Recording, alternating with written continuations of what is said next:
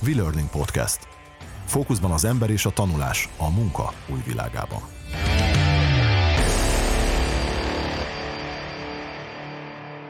Sziasztok, sok szeretettel köszöntöm a V-Learning Podcast következő adásának hallgatóit, a mikrofonnál továbbra is Buga Misi. És Koltányi Gergő, sziasztok! Illetve itt van velünk továbbra is Tiles György, szia, ismételten köszöntünk, és hát jó sok mindent érintettünk a, a, a, az előző részben, de a mostani részben egy picit a szakmai ö, tengerben elmélyedünk, ha jól hát legalább egy picit jobban belemegyünk így konkrétan mondjuk az oktatás kérdésébe vállalati szegmensben, és most lehet, hogy inkább egy olyan rész, vagy olyan beszélgetés lesz, ami kicsit a jövőbe tekint, mert Nagyjából átbeszéltük, hogy mi, milyen szituációban vagyunk, mi várható, mire lehet felkészülni, de ez egy kicsit ilyen megfoghatatlan, és most arra gondoltam, hogy nézzünk egy kicsit konkrétumok mögé. Mondjuk, ha azt kérdezném tőle, Gyuri, hogy hogy képzelsz el pár év múlva mondjuk egy vállalati onboarding folyamatot? Hát nagyon erőteljesen automatizálva, kevés, szuper, kevés de fontos szupervízióval megfelelő pontokon, uh-huh. és egy valamilyen generatív chatbot menedzseli gyakorlatilag az egész folyamatot, nagyon mhm. personalizáltan. Ez nagyon-nagyon fontos. Tehát az uh-huh. AI-nak a, az oktatásban az egyik legfontosabb előnye, vagy truvája, hogyha úgy tetszik, az a personalizáció, hogy nagyon gyorsan képes megtanulni azt, hogy te, téged milyen módon lehet oktatni a legjobban, mikre reagálsz jól, és gyakorlatilag az egész oktatási képzési folyamatot tudja arra personalizálni, hogy a lehető legnagyobb hatásfokkal tudjál végigmenni rajta. Na igen, ezt, ezt, ezt akartam hallani tőled, ezt a personalizációt, mert hát ugye itt már több adásban is foglalkoztunk ezzel a vállalati képzéseknél, hát szerintem legalább 10-15 éve itt lévő ígérettel, hogy technológia, personalizáció, képzések személyre szabottan, adaptívan, és repkednek a különböző, hát nagyon szép ígéretek, de hát ebből valljuk Nem sok be, minden történt. Elmondtuk sokszor, gyakorlatilag semmi nem látszik, vagy annyira minimális, hogy komolytalan. A képzéseknél ott vagyunk, hogy egy valaki képez csoportot, mindegy, hogy ez 10 fő, 100 fő, 10 ezer fő, de gyakorlatilag ugye, hogy ti is írtátok a Mesterséges Intelligencia című könyv oktatással foglalkozó bevezető részében, gyakorlatilag az átlagra lő a képzést, arról szól, hogy így haladok egy ütemben, én még azt is szoktam mondani, a fenét lő az átlagra, az oktató saját elképzelésére lő. Ő halad egy ütemben, aki lemarad, lemarad, aki, nem, aki unatkozik, unatkozik, és ugye ezt próbálnánk megoldani, de hogy mi a fene kell ahhoz, hogy valóban persze, hogy, hogy néz ki ez gyakorlatban, ez a personalizáció. Mert nekem rögtön itt van a problémám, hogy azt honnan fogja tudni, hogy én egyébként mit tudok, ezzel a dologgal kapcsolatban, milyen kontextusban vagyok, vagy milyen kontextusban kell működnöm. Ugye a mostani generális ai ugye generális adathalmokon tanítják. Én vagyok egy vállalat, nekem speciális. Ugye itt a vállalatban van egy saját tudásom. Uh-huh. Nyilván iparági, nyilván konkrét ügyfelekkel kapcsolatos, projektekkel kapcsolatos tudás. Honnan fogja azt tudni a, a mesterséges intelligencia. Ja, hát ez nem annyira nehéz egyébként. Tehát ez, ez úgy van, hogy vannak ezek az alapmodellek, tehát ezek az alapgeneratív nyelvi modellek, és akkor van egy olyan dolog, amit én úgy hívok, hogy rátanítás.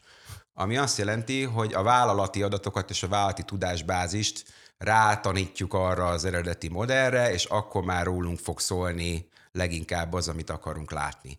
A personalizációra vonatkozó kérdésed az pedig annyi, hogy minden egyes reakciód mérhető, ha úgy tetszik, hogy tehát gyakorlatilag technológiailag már vagyunk ott az AI kapcsán, hogy azt tudja mérni, hogy éppen nézed el a monitort, amikor képzés van, mikor érsz hozzá a billentyűzethez, és szerintem az lesz, hogy nagyon sok ilyen ellenőrző, visszakérdező feladat lesz, ha úgy tetszik percenként, ami alapján tudod azokat az adatinputokat adni neki, ami alapján föl tudja építeni a te egyére szabott képzési Ezt akartam mondani, mert azért mindannyian láttunk már vállalatot, céget, dolgoztunk már. Ugye a, mi, mi történik valójában? Az történik, hogy meetingről, meetingre, meetinggel, összefoglaló, dokumentum, ö, Igen. Ö, summary, report, info, rendszerben adat, stb. stb. De hogy a meeting a meghatározó tudás átadó, vagy információ átadó egyik elem, és ugye bejött nekünk a COVID, ami nagy segítség volt, mert hogy digitalizálta a meetingjeink egy jelentős részét. Ugye most mindenki szenved attól, hogy ugye online vannak a meetingek, vagy ha hibrid, akkor is Igen. tulajdonképpen online megy.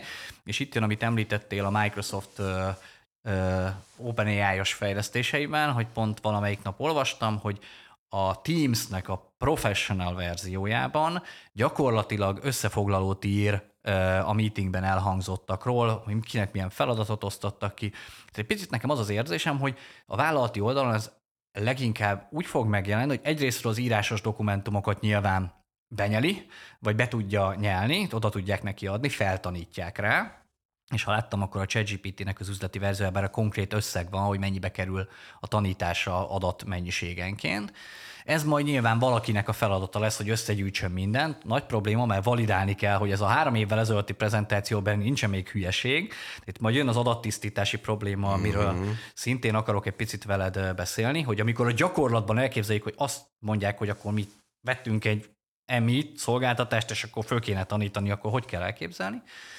De hogy az van, hogy a meetingekre gyakorlatilag rá van eresztve a, az EMI, és folyamatosan gyakorlatilag tanul a meetingeink kapcsán. Ez fontos. Ugye, és ezáltal gyakorlatilag elkezdjük a munka világát, a munkában töltött időnk, életünk információit, meg mindent odadni a vállalatnak, aki odadja ugye az EMI szolgáltatásnak, és akkor itt jön, itt jön be a privacy, és itt jön be az, hogy nekem a GDPR valahol most kezd igazából életre kelni ezen a ponton, hogy hogy számítunk-e arra, hogy az emberek meg fogják tiltani azt, hogy például ő, ő az ő hangja, meg az ő ott a, a vállalati meetingben nem vehetik föl, vagy fölvehetik, de nem használhatják föl. Szóval számít a ilyenekre, mert én valahol itt látom a, a, az első adatpontot, tehát ahol mondom valódi sok adat van, és az első aggodalmakat, hogy atya úristen, most akkor neki ebből egy profilja lesz, hogy én mit csinálok, hány meetingben vagyok, mennyire vagyok aktív, mit mondtam, mondtam -e egyáltalán valamit. Egy teljesítményértékelésnél a főnököm lekérheti, hogy akkor az elmúlt két hónapban a meetingeken milyen aktivitásom volt? Hát ez, ez, ez már van. Ennek egy jelentős része már van. Hogyha azt kérdezed, hogy várok erre backlash, tehát visszacsapást, user oldalon, vagy munkavállalói oldalon, akkor biztos, hogy lesznek, de amit látok most a szabályozásoknál, az, az, az inkább az a szándék, hogy ami egy vállalat berkein belül történik, és a munkavállalóival, az alapvetően eddig békén van hagyva. Uh-huh.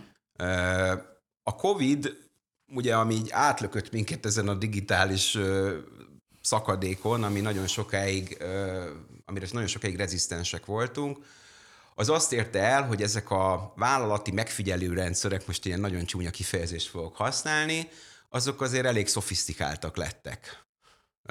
És a munkavállalói szerződésedben nagy valószínűséggel alá fogod írni, hogy ezek a fajta megfigyelések történnek veled. Ha azt kérdezed, hogy mitől várok nagy backlash az inkább a cybersecurity része, és nem is a privacy része. Uh-huh. Tehát szerintem a, az emberek ebbe, vagy a munkavállalók nagy részt bele fognak törődni, hogy ez történik velük, a probléma inkább az van, hogyha amikor ez, ez kikerül amikor ezeket, ezek, ezeket elviszik innen. De egyébként nagyon jó volt az, és egy kicsit akarom csak kiegészíteni, hogy hogy tulajdonképpen az érettség az valahogy úgy néz ki, hogy már jó pár éve voltak olyan megoldások, amelyik ilyen transcription csináltak a meetingekből, tehát csak annyi, hogy textuálisan lefordították azt, amit audióban hallottak. A ChatGPT meg ezek ugye abban rohadt jók, hogy, hogy summázodni tudnák, tehát hogy össze tudják foglalni, ami történt, és azokból automatikusan feladatokat, stb. tudnak generálni. És igen, a harmadik szintje, ami még szerintem keveseknek látható az, hogy hogyan lesz ebből egy tudásbázis, ami AI generálta tudásbázis, de ez, ez abszolút a közeljövő szerintem. Tehát akkor úgy képzeljük el, vagy, vagy úgy képzelhetjük el mondjuk egy 5-8 év, csak hogy ne, ne, ne, ne menjünk így a holnapra, meg a két én, évre. Én 3-5-ről szoktam Te maximum 3 5 szoktál, itt a kis magyar valóságban hagyd legyen 5-8, jó? jó. Egy ja. 5-8 év múlva úgy képzeljük el, hogy tulajdonképpen amit te a munkahelyeden végzel digitális eszközzel, uh, meetingben, e-mailezésben, chatben, akármiben, azok gyakorlatilag mennek be egy óriási nagy vállalati tudásbázisba, amiből a mesterséges intelligencia gyakorlatilag kiszedegeti ezt a bizonyos értékes tudást, aki Igen. nyilván ezt felül kell vizsgálni, tehát ugye régen volt a tudásmenedzsment, aminek az volt a feladat, hogy gyűjtsd össze, rendszerezd és validáld, ebből Igen. most az emmi megcsinálja a gyűjtés meg a rendszerezés első részét, és gyakorlatilag lesznek tudásmenedzserek, akiknek az lesz a feladata, hogy az EMI által összegyűjtött a validálják, second opinion, és a többi, és a többi, visszacsekkolják, hogy az jó, jót szedette ki belőle, és talán azt mondjuk, hogy ez itt a vállalat tudás vagyona, ez így konkrétan nem csak, hogy számszerűsíthető lesz, hanem effektív, megfogható adatbázisban, hogy itt van, jó napot kívánok. Erre majd lőni fognak a, a, a kiberbűnözők, mert ez baromi értékes lesz, Igen. ezt mondtad. De másrésztről meg el fog mosódni a határ, hogy most akkor mi a vállalaté, mi az én tudásom, ugye megszűnik a, ez az én tudásom, majd nem adom át, ugye ez is egy probléma. Igen. De gyakorlatilag szépen a digitális világban összegyűlik a vállalati tudás vagyon, és a mesterséges intelligencia ebből, illetve a te személyes tudásodból, a te, te információdból, hogy te ki vagy, mit tudsz, mit csináltál, honnan jössz, milyen hiányosságaid vannak, megpróbál gyakorlatilag neked segítve beilleszteni a te helyedre a szükséges tudást ezzel a projektkel kapcsolatosan. Mit kell tudnod, ezről az ügyfélről mit kell tudnod, erről a problémának a megoldásáról. Már hárman így próbálkoztak vele, eddig ilyen eredményeket hozott. Ez gyakorlatilag mind tálcán fogja kínálni neked, de ennek az az ára, hogy fel kell adnunk gyakorlatilag most értében a, a, a privát szféránkat a munkavilágában. Igen, és még ráadásul ez a pozitív szenárió. és mi a negatív? Ne csináld. Hát a negatív ez a, ez a megfigyelés alapú történet, tehát hogy amikor leginkább arra használják ezeket az információkat, hogy mikor kit kell kirúgni.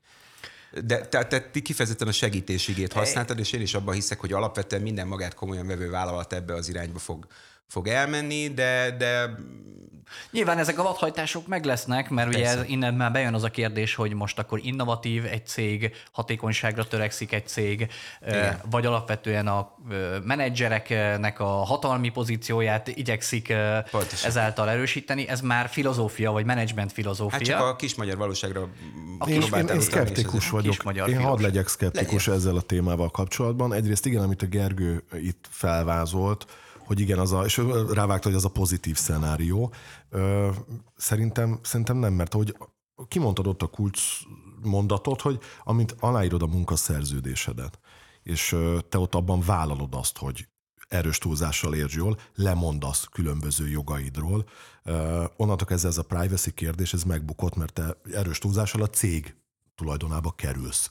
Oké, okay, az adatbázis nőni fog, igen, a cég az, az növekszik, de onnantól kezdve, hogy a te tudásod ott van, szerintem tök mindegy.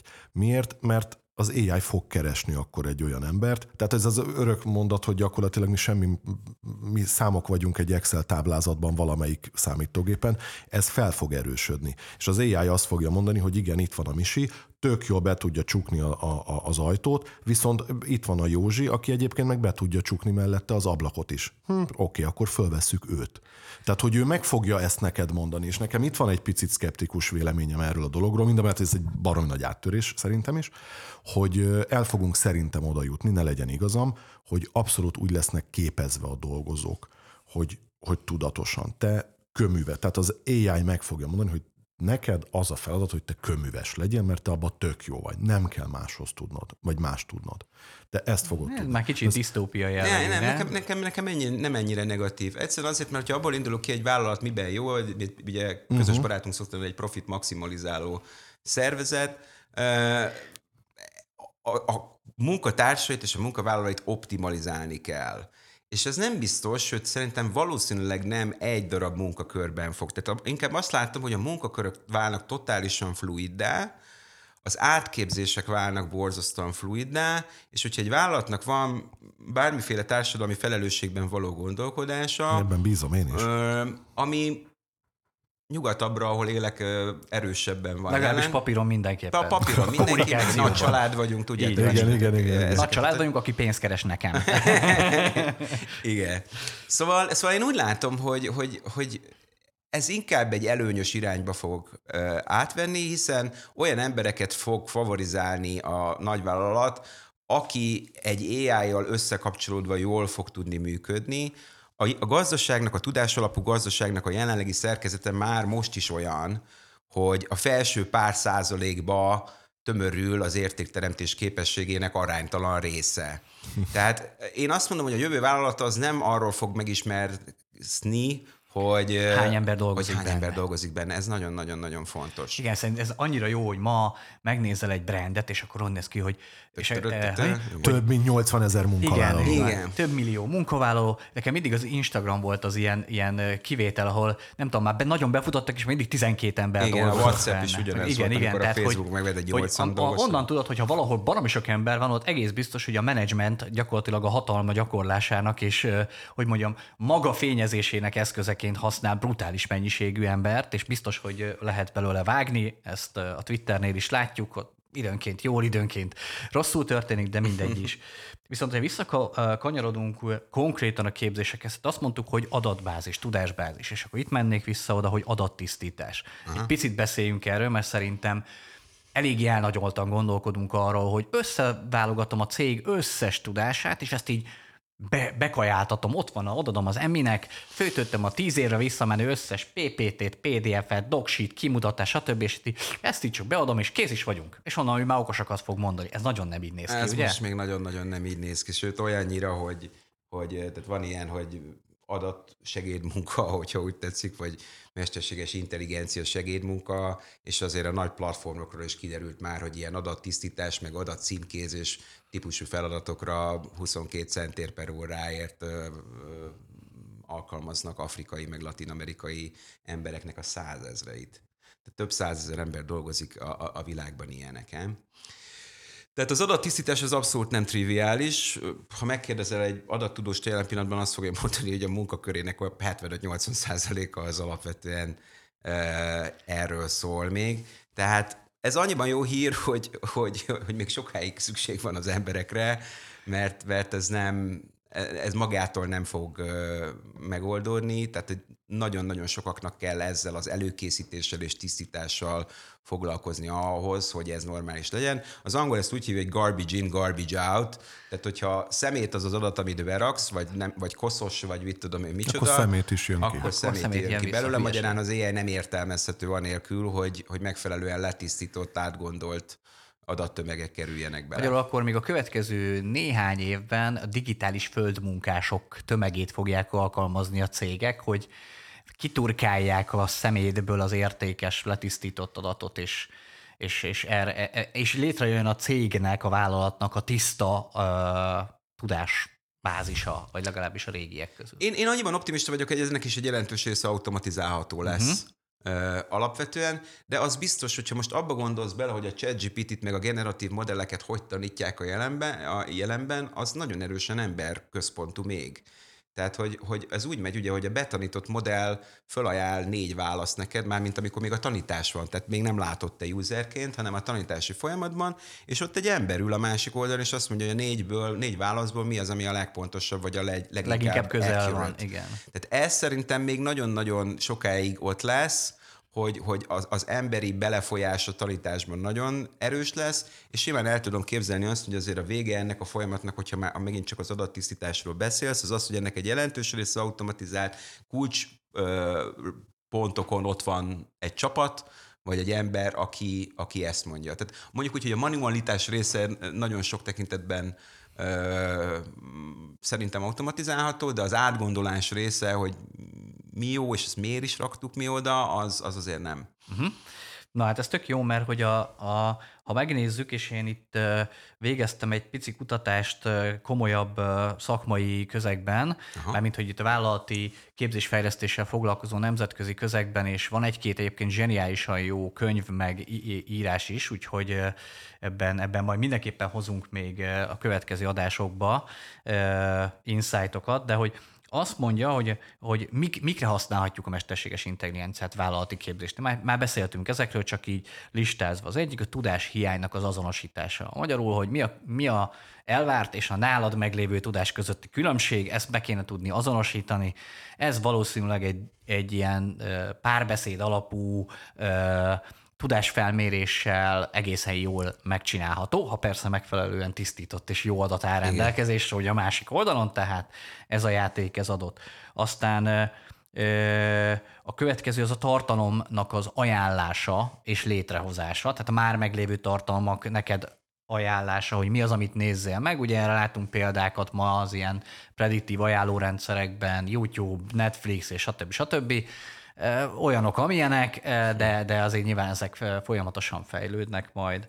A tartalomkészítést, hát erről beszéltünk, ugye szöveges tartalom, ChatGPT, vagy DALI, vagy Midjourney-vel, képek készítése, szintetikus karakterek, ugye voiceoverrel, szintén itt vannak már, magyar startup is foglalkozik vele, a tartalomkészítés az, ami, ami itt látszik, a tartalomlétrehozás. Van a, a misztikus személyre szabás, amiről beszéltünk, ugye, hogy így hogy ez így tök jó, amihez persze még mindig nekem ott van az a kontextusbeli kérdés, hogy hogy fogja megérteni azt a kontextust, amiben vagy, de hát ez nyilván a, ö, én azt tudtam elképzelni, de most lehet, hogy megállok egy kérdésre felét, hogy, hogy hogy arra te is beszéltél, hogy rossz a kontextusban ö, az EMI, most de még, most még, hogy, hogy, hogy az egyik legfontosabb a tudás átadás, meg a meg a tudás alapú működésnek az egyik legfontosabb kérdése a kontextus. Tehát, hogy hiába van meg a tudás, a, a bizonyos kontextusban baromi nem, nem oké. Okay. Te mit látsz a kontextus felfedezésében, vagy meglátásában? Tehát van, vannak olyan előremutató fejlesztések, amelyek azt mondják, hogy bizony itten baromi gyorsan és jól fog tudni az AI kontextus definiálni?